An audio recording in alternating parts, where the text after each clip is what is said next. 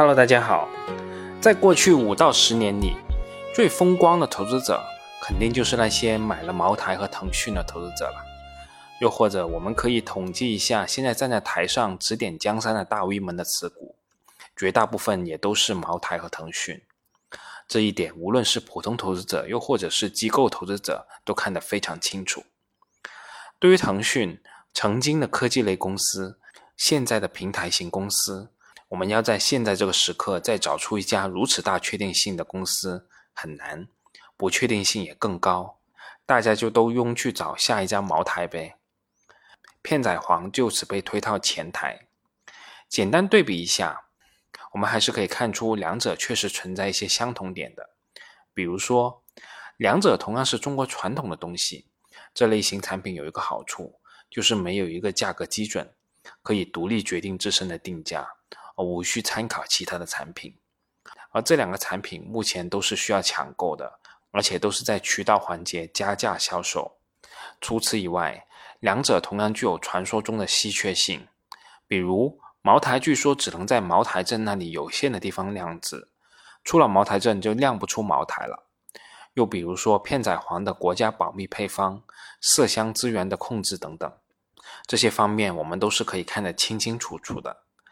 在各路人马的追捧之下，大家对片仔癀的预期也越来越高，随之导致的必然就是高估值。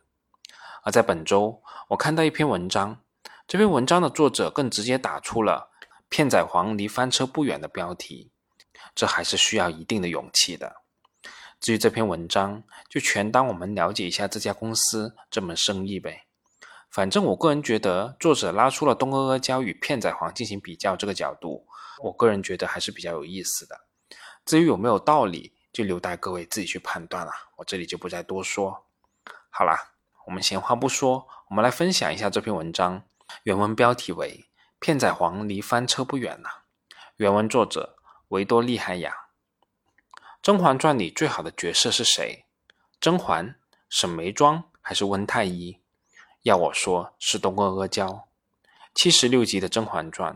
有十集出现了东阿阿胶，进至御膳房，远达山东巡抚，都热衷于给妃子们进献阿胶，再被妃子们遣人二次加工成桂圆羹、党参羹、燕窝羹，承担了社交、争宠、挑拨离间的历史使命。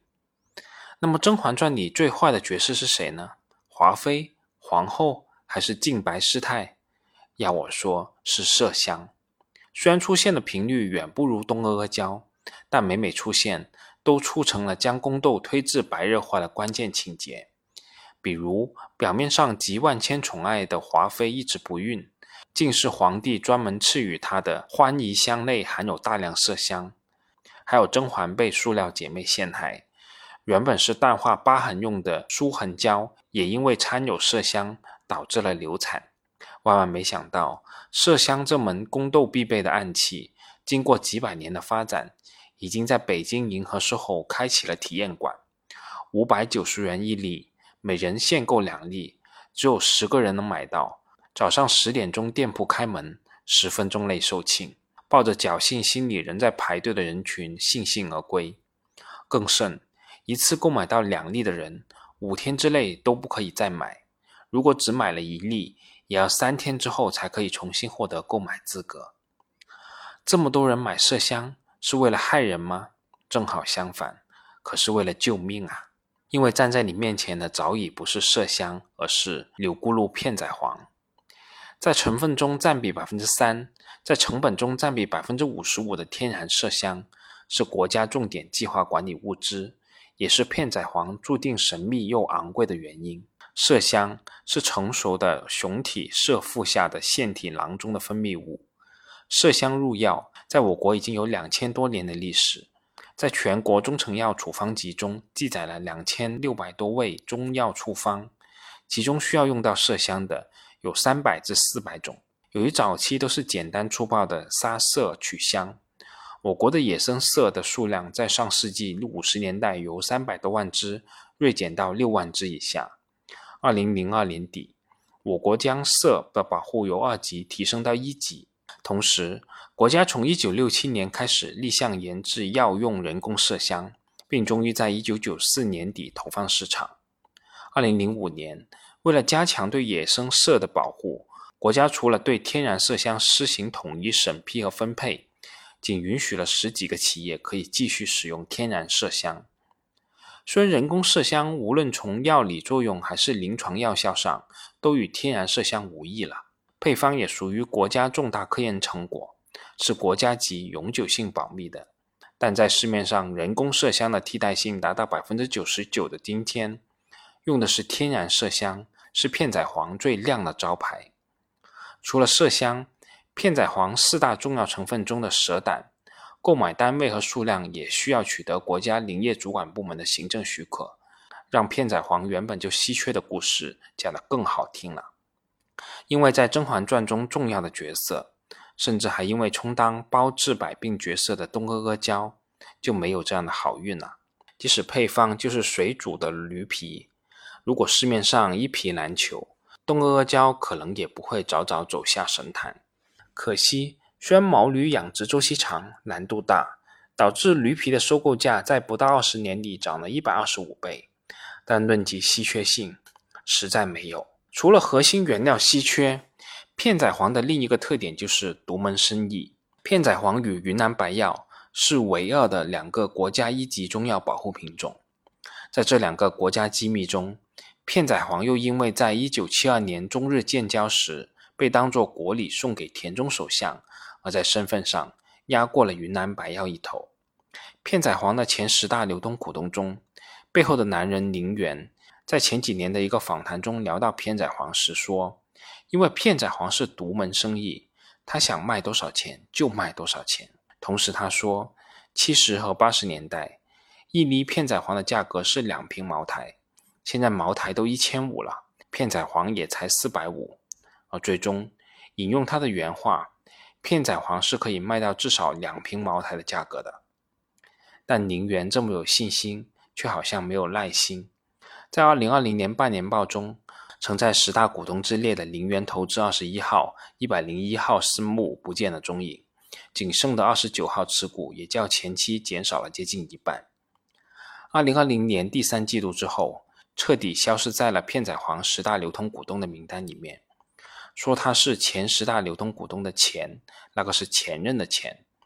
结合二零二零年三季报的前十大股东的门槛，还比半年报中要低了，可见他的退出都是主动减持的。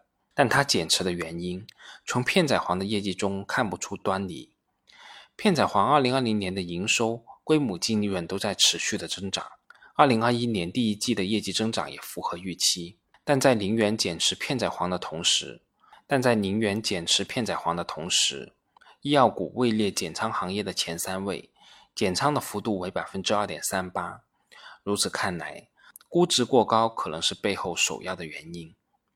伊利片仔癀的价格从二零一七年到现在涨了百分之十一，六十块；一股片仔癀的价格从二零一七年到现在涨了百分之八百八十，三百八十块。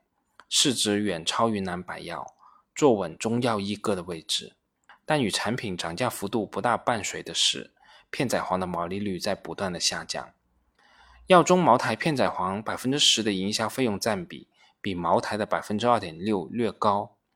但片仔癀的百分之四十五的毛利率，百分之二十五的净利率，百分之二十三的净资产收益率，在 A 股中依然属于高盈利能力的代表了。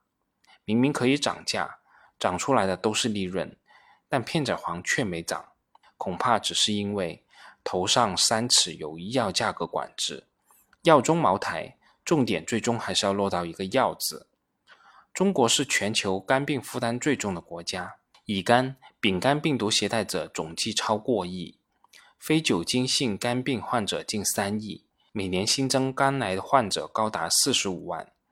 而除了大部分丙肝可以治愈以外，许多肝病其实是难以治愈的，尚需临床特效药物。虽然片仔癀的疗效涵盖广泛的消炎止痛、清凉解毒，不仅仅可以内用，也可以外敷，但对他最大的信仰，并不是包治百病，而是包治肝病。一九八八年，上海急性甲肝爆发以后，片仔癀成为甲肝患者抢购的必备药品，民间收购的价格赶上了一台进口电视机。二零一九年，在用于肝炎治疗的中成药药品中，片仔癀也以百分之四十二的市占率独占鳌头。茅台价格再高，都是可选消费，属于富人装点门面的东西。没钱大不了不喝了，但药不是啊，它唯一的功能是治病，进而或许可以救命。稀缺性、神秘感，顺水推舟的宣传一下就也就罢了，但明明是消炎药。被传成了抗癌神药，虽然价格没有非常夸张的上涨，但是玩出了实名限购、排队这一套，其实也是更高级、不花钱的宣传呐，让老百姓更加相信片仔癀就是神药。但事实上，片仔癀的麝香都是来自于人工饲养的麝，原料库存方面一直都是按照五年计划在做成战略储备。在前文提到的访谈中。林园被问及片仔癀会不会严重供不应求时，他笑了笑说：“那都是他们的营销学。疾病无论严重与否，都使我们焦虑。追究起来，无非是对死亡的恐惧。国家大力整顿医药行业，推出集采，无非也是深知这样的焦虑与恐惧能帮助眼里只有利的人，轻易的撬开老百姓的钱包，甚至从老百姓的钱包入手。”裹挟整个社会，片仔癀今日的风光，多少来自于他脚下的灰色地带。老百姓觉得他能救命，而目前也确实没有证据表明这是一个天大的误会。更重要的是，老百姓形成现在的信仰，甚至跑去排队哄抢。你相信片仔癀没有在中间有意无意顺水推舟、乐见其成吗？在商言商，片仔癀是门好生意。除了原材料可能涨价，其他的都不是事。研发费用少，财务费用基本没有，管理费用比较固定，还有两个绝密武器——秘方绝密和重要原材料使用权，这大概率也是一个可以持续下去的好生意。企业要赚钱，要回报股东，无可厚非。因为原材料的稀缺性，药方的绝密性，企业存在定高价的资本。虽然头上悬着一把刀。医药价格管制，但在盈利和股东的压力之下，谁能够保证片仔癀不会突破这个限制呢？更何况，片仔癀的毛利率在下降，作为地方国企，它也肩负着为地方政府增加财政收入的政治任务。只要涨价，利润有了，股价涨了，啥都解决了，企业、政府、投资者个个都赢了。但要真这样，谁输了呢？我希望这次片仔癀只是一个博出位的营销，否则生意做着做着露出獠牙的时候，消费者、社会就等着承担风险吧。好了，这篇文章我就给大家分享到这里，我们下次再见吧。